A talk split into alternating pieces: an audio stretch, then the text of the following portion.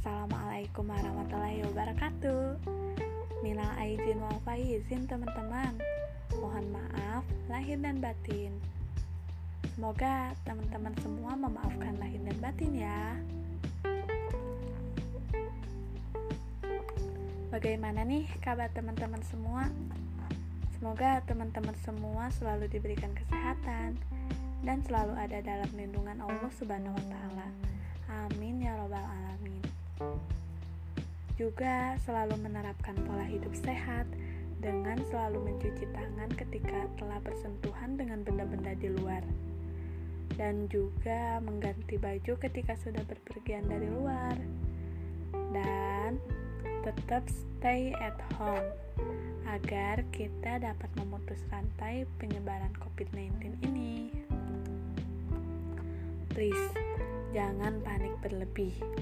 Waspada boleh, panik jangan. By the way, terima kasih banyak loh teman-teman udah mau dengerin podcast aku.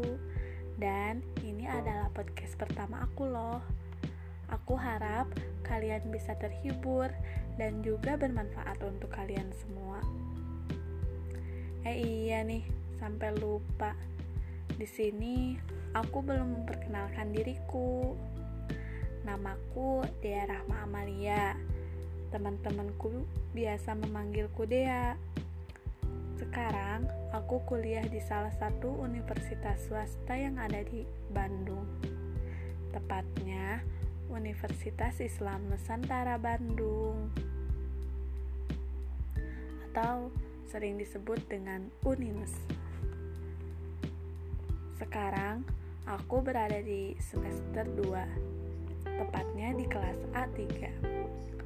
Dan aku mengambil jurusan PLB, yaitu pendidikan luar biasa.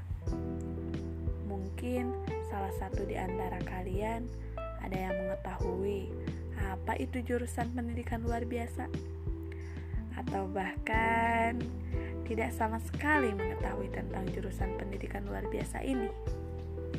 Memang banyak di antara teman-temanku juga yang heran, kenapa sih aku bisa mengambil jurusan ini? Oke, di next season aku akan sedikit menjelaskan nih jurus jurusan yang aku ambil. Sebelumnya, kalian harus tahu dulu nih, apa sih pendidikan luar biasa itu? Nah, pendidikan luar biasa merupakan salah satu jurusan yang berfokus untuk menghasilkan pendidik profesional dengan mengembangkan anak yang berkebutuhan khusus. Nah, untuk anak yang berkebutuhan khusus ini uh, memiliki dua sifat, sifat yang temporer dan sifat yang permanen. Nah, di sini maksudnya permanen di sini adalah kon sebuah bukan sebuah penyakit melainkan suatu kondisi yang tidak bisa dirubah. Seperti anak yang tunanetra atau tidak bisa melihat, tunarungu atau tuli, tunagrahita atau IQ-nya di bawah rata-rata, tunadaksa, tunalaras, autis, Down syndrome, dan sebagainya. Adapun yang temporer di sini yakni bersifat tidak menetap atau bisa bisa dirubah. Contohnya, anak yang terkena bencana alam, anak yang di drop out dan sedikit saya akan kasih spesifikasi mengenai sifat yang temporer yakni anak yang baru kelas 1 SD mengalami kehidupan dalam dua bahasa yakni bahasa yang di rumah dan bahasa yang di sekolah. Nah, hal ini menyebabkan munculnya kesulitan dalam belajar membaca bahasa Indonesia. Kenapa bisa? Karena anak ini bisa disebut ABK temporer yang memerlukan layanan pendidikan yang disesuaikan. Nah, apabila hambatan belajar membaca itu tidak mendapatkan intervensi yang tepat, boleh jadi nih anak akan menjadi berkebutuhan khusus permanen. karena anak sulit akan memahami dan membedakan apa yang ia pelajari. Begitu teman-teman sepintas penjelasanku mengenai ABK sendiri. Nah, pernah ada yang bertanya nih uh, sama aku katanya, kenapa sih masuk jurusan PLB? Kan ya banyak jurusan-jurusan lain yang menurutnya emang lebih menarik. Apakah aku mengejar SNMPTN atau bagaimana? Maaf maaf nih ya Cina.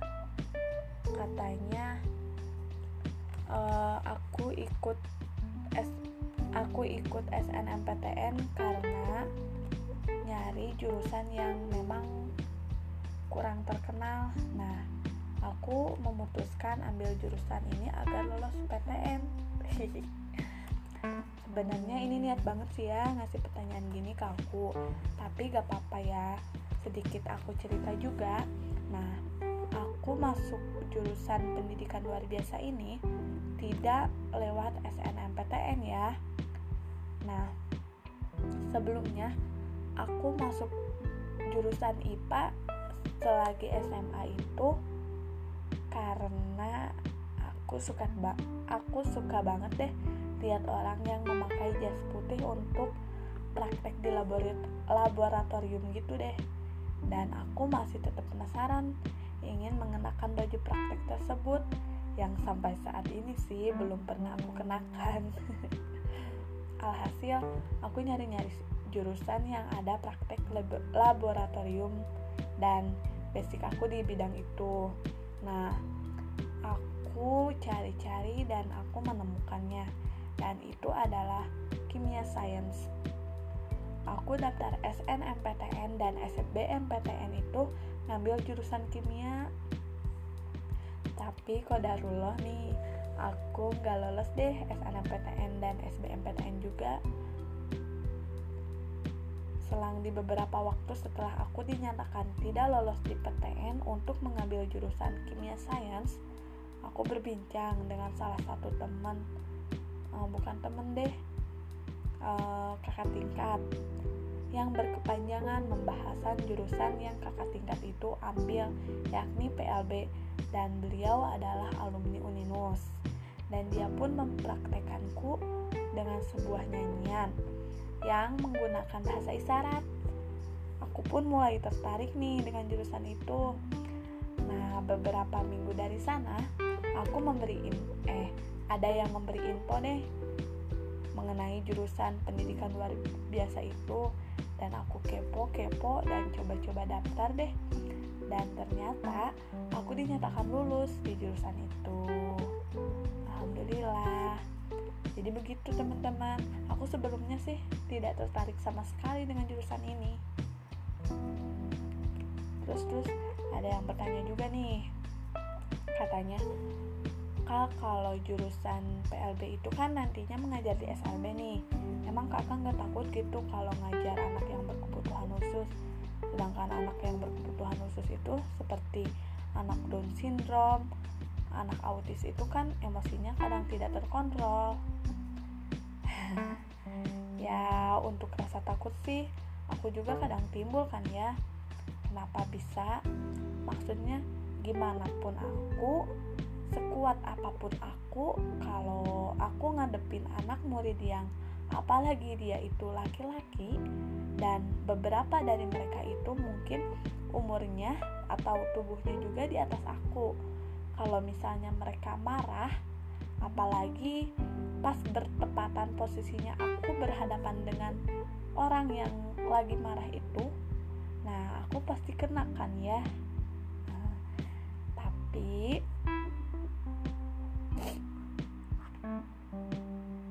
rasa takutku itu gak sebanding deh sama rasa senengnya aku dan entah kenapa gitu. Aku tuh suka aja kalau udah ngadepin mereka meskipun emang sih aku baru beberapa kali bertemu dengan mereka.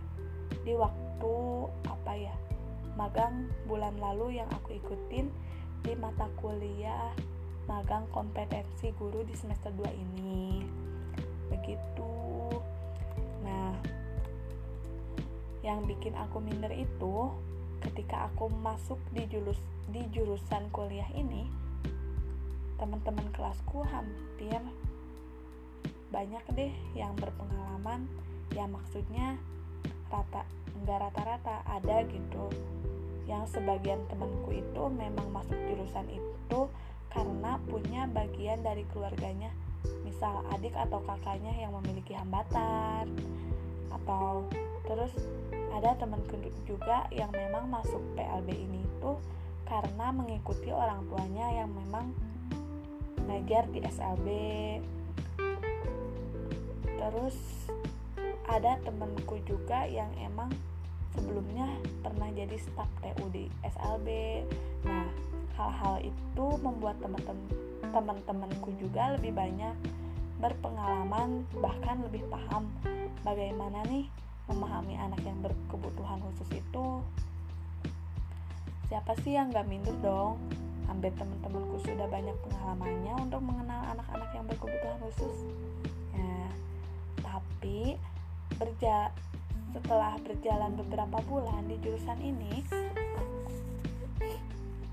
aku mulai sedikit memahami bayangkan dong aku gak punya sama sekali basic di, di jurusan ini dan aku hanya tertarik dengan bincangan dengan kakak tingkat yang tadi nah herannya aku kok aku bisa langsung klop gitu ya dan memutuskan dengan pilihan ini yakni memilih jurusan pendidikan luar biasa. Lanjut lagi deh ke pembahasan dari awal yakni tentang anak berkebutuhan khusus. Nah, pada zaman dulu, anak yang berkebutuhan khusus ini kayak masih dipandang sebelah mata gitu atau enggak diasingkan deh oleh warga sekitar bahkan ada yang disembunyikan bahkan juga bisa dipasung karena masyarakat sekitar berpikir kalau anak yang memiliki hambatan itu adalah sebuah kutukan atau sebuah hukuman dosa dari anak dari nenek moyang terdahulu dan hal tersebut itu adalah sebuah aib keluarga. Tetapi makin ke sini ke sini kepercayaan masyarakat sedikit berkembang pengetahuannya dan masyarakat pun berpikir bahwa anak yang memiliki hambatan pendengaran, penglihatan, intelektual, sosial maupun emosi juga memiliki hak yang sama untuk hidup. Maka dari itu, masyarakat sekitar itu membuka sekolah sebagai sarana belajar untuk anak-anak yang memiliki hambatan yang diberi pendidikan layaknya anak normal lainnya dengan didirikannya SLB dan sejenis rumah perawatan untuk penunjang anak-anak tersebut serta mengembangkan bakat-bakat yang dimiliki anak-anak yang memiliki hambatan. Nah, anak-anak yang memiliki hambatan juga memiliki potensi yang memang bisa kita kembangkan.